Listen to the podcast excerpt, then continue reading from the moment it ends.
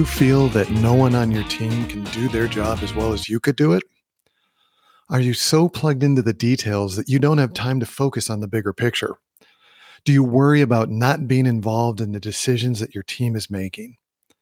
Hi, I'm Seth Dobbs, and this is the Principle-Driven Leadership Podcast, where I share principles of leadership along with examples of how to apply them to help make you be the best leader you can be.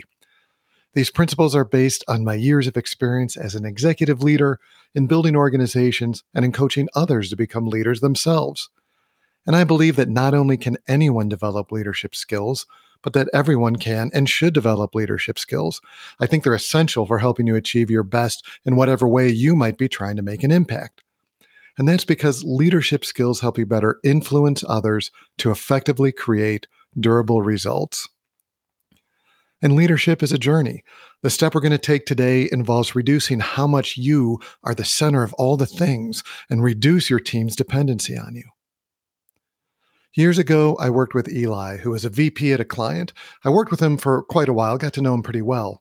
Now, he'd been in leadership for a while and with success had just recently been promoted to VP. He prided himself in being a hands-on manager. He didn't want to become one of those executives that loses sight of what's really going on. And I think that's really an admirable intent. But his team had quite a bit of respect for his knowledge, and in general, most seemed to feel pretty positively towards him. He had a team member who was fairly new in her role as a director and needed some guidance, and so she came to Eli for support. And I know Eli was quite pleased about that, was very happy to give her all the answers she needed. In fact, that seemed to be the norm for how he engaged with all of his team. It made him quite the hub for all his direct reports. If you were sitting near his office, you'd see just constant sort of coming and going of his direct reports in and out of his office, just buzzing around. And it sure appeared like they were really well supported in getting what they needed. They kept coming back for more after all. And he certainly seemed pleased that they all sought his input and guidance, sort of proved to him that he was still in it, right? But at some point, I was chatting with one of the directors about Eli and, in general, still hearing favorable-ish stuff. But there was something that just didn't seem quite right. There was hesitation around certain topics, particularly when I observed just how helpful Eli seemed to be.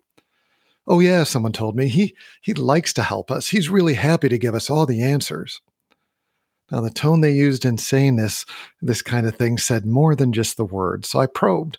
And the new director in particular, she seemed pretty uncertain about her interaction with Eli. She appreciated that he was giving her all the answers at first. But over time, it seemed to her that she wasn't liking this. She was uncomfortable. She felt stifled and found it actually harder to get her job done without having to keep circling back for more direction from him. She even admitted it felt to her like Eli didn't trust her to deal with difficult issues without him, and she wondered what she was doing wrong and how she could go improve and earn that trust. She just made excuses and said maybe she just wasn't doing the right things, but she wasn't alone. I found out from another director that this was actually pretty typical for how Eli interacted. He said, I don't know what it really takes to prove yourself to him. I don't think he'll let anyone operate on their own. And I even heard one person say, I don't know how he does it, just keep it on top of everything we're doing, plus his own job. And again, it didn't really come out as a compliment. In fact, it sounded like what I think of as a bad case of leadership FOMO, the fear of missing out. And that brings us to the enabling principle, create autonomy.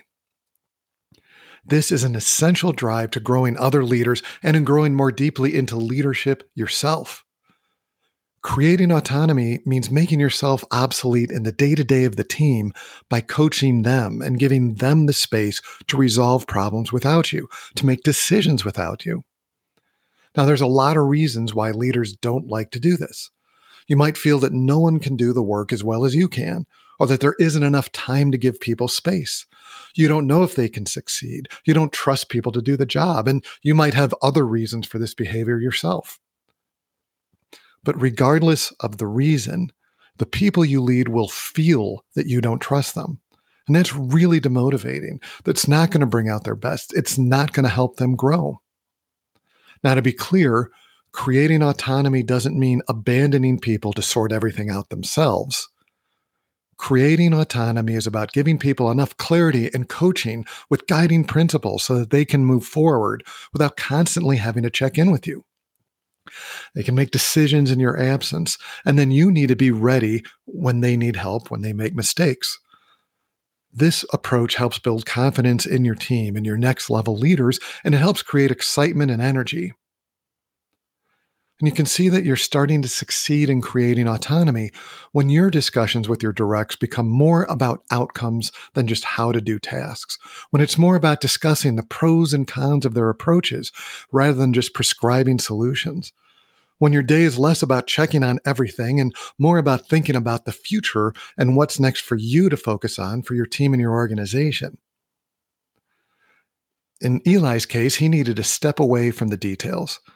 If he wanted to be in all the details, if he wanted to be an individual contributor, he should have remained an individual contributor. As a leader, though, and especially as he was progressing into executive leadership, he needed to stop worrying about missing out on all the little details. What if instead of simply telling the new director what to do, he had talked to her about outcomes and what needed to be achieved? Right? Instead of saying something like, go write a report with these 6 attributes, he said something like, this other team needs timely information in order to make decisions on where to next spend money on advertising. Then the new director, instead of her asking her team to simply build yet another report, could actually analyze the problem, engage with the people that need the data, engage with her team, and truly problem solve.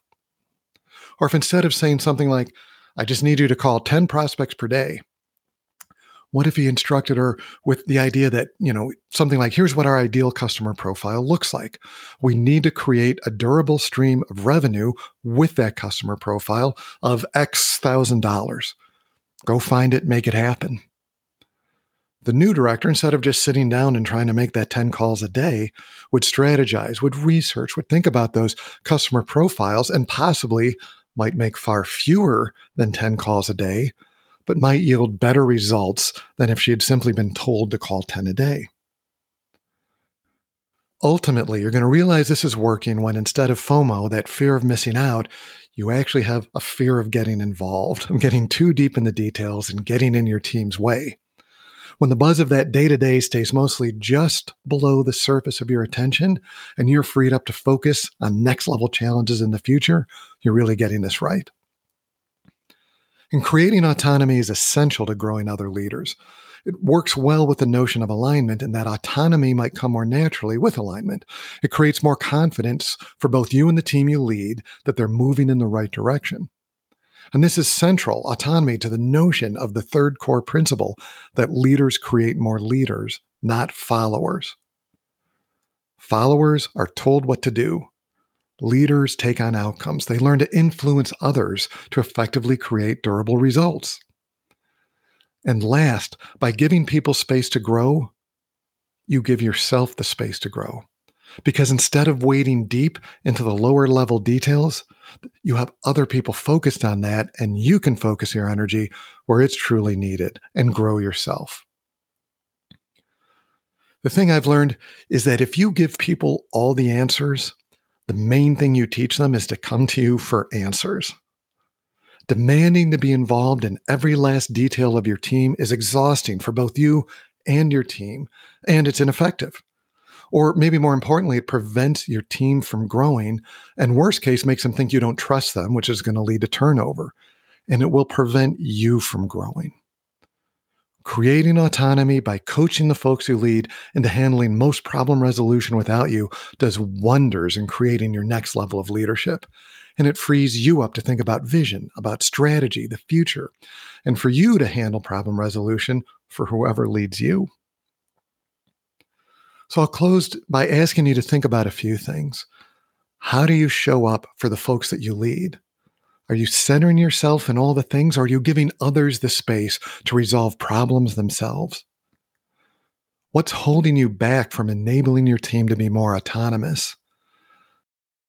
And what can you do today to gain confidence in your team by giving them the space to work things out for themselves? Thanks so much for joining me. Please subscribe and share with a friend if you liked it.